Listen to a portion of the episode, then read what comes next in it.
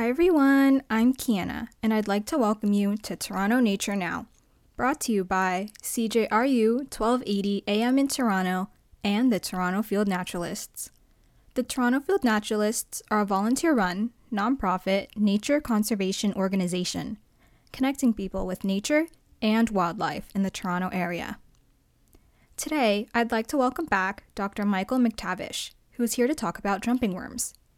Michael is a postdoctoral research fellow working with the Smith Forest Health Lab at the University of Toronto. His ongoing research examines the implications of ecological novelty and invasion for restoration, the ecology of non native earthworms, and biological control of weeds, including introduced phragmites and garlic mustard, which was our last episode together. Here's what Michael had to say. Hi, Michael. Thank you so much for coming back. How are you doing today? Hi, Kiana. Doing great. Uh, happy to be back. Doing well. Thank you. So, today we're going to talk about jumping worms. And I guess my first question is what is a jumping worm? So, jumping worm is one of many common names used to describe actually a group of about 16 species of earthworms. They look and behave similarly enough that we often group them together under the one name. The name comes from the aggressive twitching or sort of a thrashing motion, that's the jumping, that the worms make when disturbed. And they're doing that to try and throw off predators and avoid becoming lunch. These species are native to East and Southeast Asia, but are starting to show up more often in North America as non native invasive species.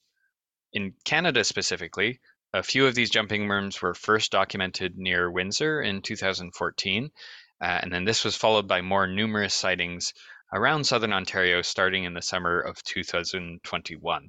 We've been helping keep tabs on this invasion ever since then, and to date there have been 31 confirmed sightings across Ontario. And we've also done more local studies that have found them in several of the Toronto ravines. Wow. And so, why are jumping worms considered a problem? Aren't earthworms generally considered a good thing? It's an interesting point. Jumping worms actually aren't the first non native invasive earthworms in North America. In Canada, most of our earthworms are actually non native invasive species. We did have native worms in Canada, but these were mostly wiped out by the last ice age. Non native earthworms began to replace them and arrive with colonists and trade, first from Europe, starting as far back as the 1500s to the 1600s, all the way to the present day, and now more recent arrivals from Asia as well. These earthworms are all decomposers, so they break down dead and decaying organic matter and help recycle those nutrients back into the soil.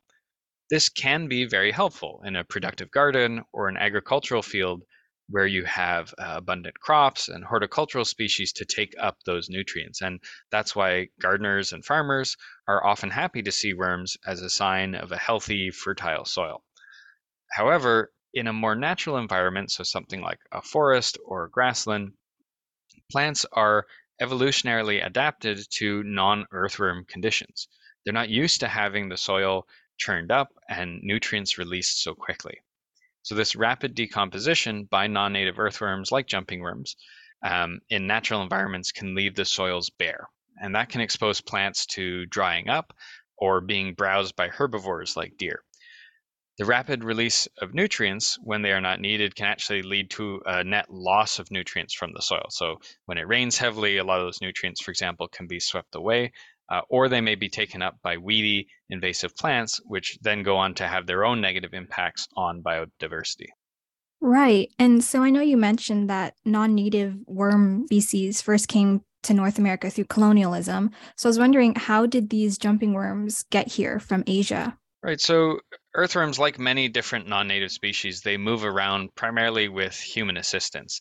Um, and we don't always know to what extent this was an intentional practice or, or maybe accidental. So, anytime that you have soil being moved around or, or plants that were brought from Europe or, or from Asia for different for different purposes, so maybe for agriculture or for the horticultural trade, those might have earthworms or maybe even more likely earthworm cocoons, which are just very small, uh, sort of spheroid uh, kind of particles that are very easy to miss in the soil. And, and so those can come over with those materials as well. So as we have an increasingly globalized world with networks of trade and travel and, and commerce and material moving around, uh, we, we, see um, a growing abundance of non-native species being introduced into areas they weren't found previously, and, and that seems to be the case for earthworms and, and jumping worms as well.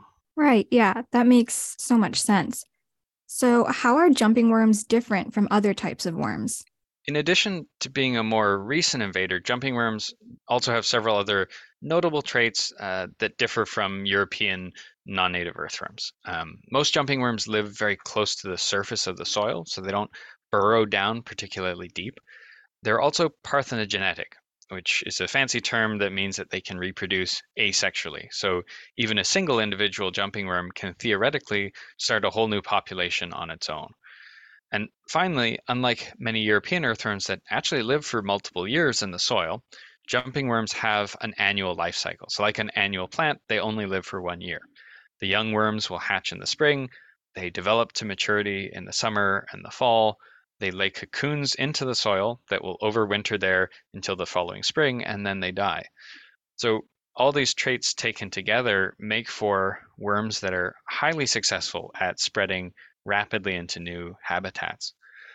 Also, when we get European earthworms that are very large, so if we think of like a dew worm or nightcrawler, they're very popular for fishing, and you'll, you'll see them out on the sidewalk sometimes.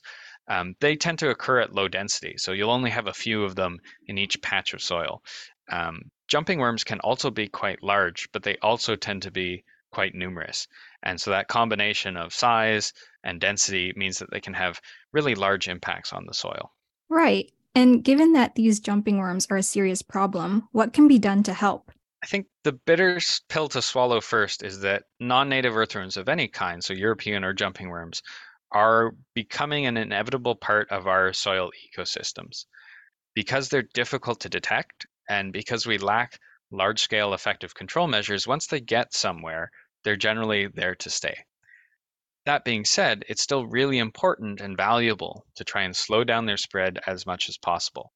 Slowing the invasion down gives our ecosystems more time to adapt to their impacts, which can minimize losses of biodiversity and ecological function. So, to do that, we recommend two priority steps basically, learn where they are and try to slow the spread. So, for learning where they are and searching for jump worms, jumping worms, we recommend that people look first for evidence of jumping worm casts, which is just a fancy term for worm poop. Uh, if you see the ground covered in a layer of loose, crumbly soil uh, that looks a lot like dried coffee grounds or, or ground beef, there may be jumping worms hidden right in there. Because they're close to the surface, you can look for the worms by just loosely sifting through those casts. Uh, if you find a worm in there, the best sign is to look for uh, if they're doing that jumping behavior. So if you try and pick them up or poke at them and they start thrashing side to side aggressively, it's kind of a very twitchy kind of motion. It's probably a jumping worm.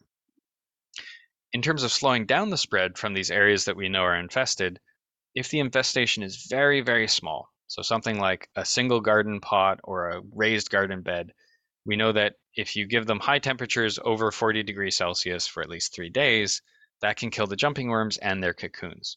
And you can achieve this by sealing the material in black plastic and leaving it out in the sun, so solarization. If the infestation is any larger than that, however, we can't really get rid of it. So the best thing we can try to do is limit its spread to other locations.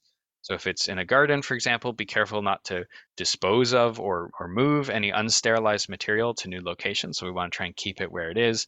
Um, and if you're walking or maybe biking through an infested area like a trail, uh, people should try and clean off their shoes and wheels of their bikes to try and inadvertently uh, prevent spreading cocoons to new areas. Great. Those are good tips. I didn't even realize that the eggs could get on like bike wheels or even shoes. Mm-hmm. And they're very easy to miss, and it's a it's a good general tip for dealing with uh, even pollen or, or seeds, uh, other propagules from other invasive plants, for example, as well. So good good general practice. Great, thank you. And so, if people do think that they see a jumping worm, what should they do? This jumping worm invasion is relatively new. And so, this is when it's really useful to have good data on where they are, how are they spreading, and how quickly does that happen. And so, fortunately, anybody uh, can contribute to this effort as a community scientist. If people find what they think is a jumping worm, so they're seeing that coffee ground like soil and they find a thrashing worm in it, uh, we ask that you take pictures of the casts and the worm and ideally a video, even just on your phone, showing the thrashing behavior that they that they're showing. We then ask people to go to a website called EDDMapS which is a platform for tracking the spread of invasive species. And you can upload photos there and, and details of the location. Doesn't take very long. These records then go to myself for review, and you'll get confirmation as to whether this was in fact a jumping worm. If it was, that record then goes on a publicly available database that uh, the public can access, and researchers like ourselves can use that to study the invasion and try to come up with solutions. This invasion was initially spotted by gardeners working in their backyards and hikers walking along their favorite trails, and we really couldn't do this research without their help, and, and we really, really appreciate it. Um, so this is a great opportunity for, for folks to contribute to science and conservation in your own neighborhood. In general, late summer and fall tend to be the best time to find jumping worms. So uh, I would encourage everyone to keep your eyes open for this and submit a report to EDDMapS if you see anything sort of jumping around in there. Great, thank you. Do you mind spelling EDDMapS? Of course. Uh, it's E D D M A P S. Great, thank you. Of course. So that's all I really have to ask. Is there anything else you want to add about jumping worms? I would say that one of the uh, the things about this in, invasion and sort of searching for them is is that a, a picture or video can be worth a thousand words. Uh, so we do have some some videos that are available through uh, webinars that we've done with the Toronto Nature Stewards uh, and Royal Botanical Gardens looking at jumping worms, and we have some videos and photos with a few more details about how to identify jumping worms, where to look for them, and more details about how to do this reporting through EDDMapS as well. So if you're looking for a little bit more detail on that, uh, I would encourage you to search those out online and just type those organizations in and jumping worms, and you should be able to to find those and see what this looks like, especially that jumping behavior. It's uh, it's fairly creepy, um, but fortunately, it's also quite distinctive, so it makes them relatively easy to spot. Great, thank you. I'll definitely be looking up the jumping worms now. Okay, sounds good. Uh, something we don't really want to find, but uh, if they're out there, it's important to know where they are. So good for everyone to keep their eyes peeled. Yes, for sure. Thank you so much for joining me today. Uh, you're very welcome. It was a pleasure. Thanks again to Dr. Michael McTavish for talking with me today. And another reminder to look out for jumping worms, document where you see them, and submit your pictures, videos, and information to eddmaps.org. That's E D D M A P S.org. Again, eddmaps.org. And I'd also like to thank you, the listeners, for tuning in.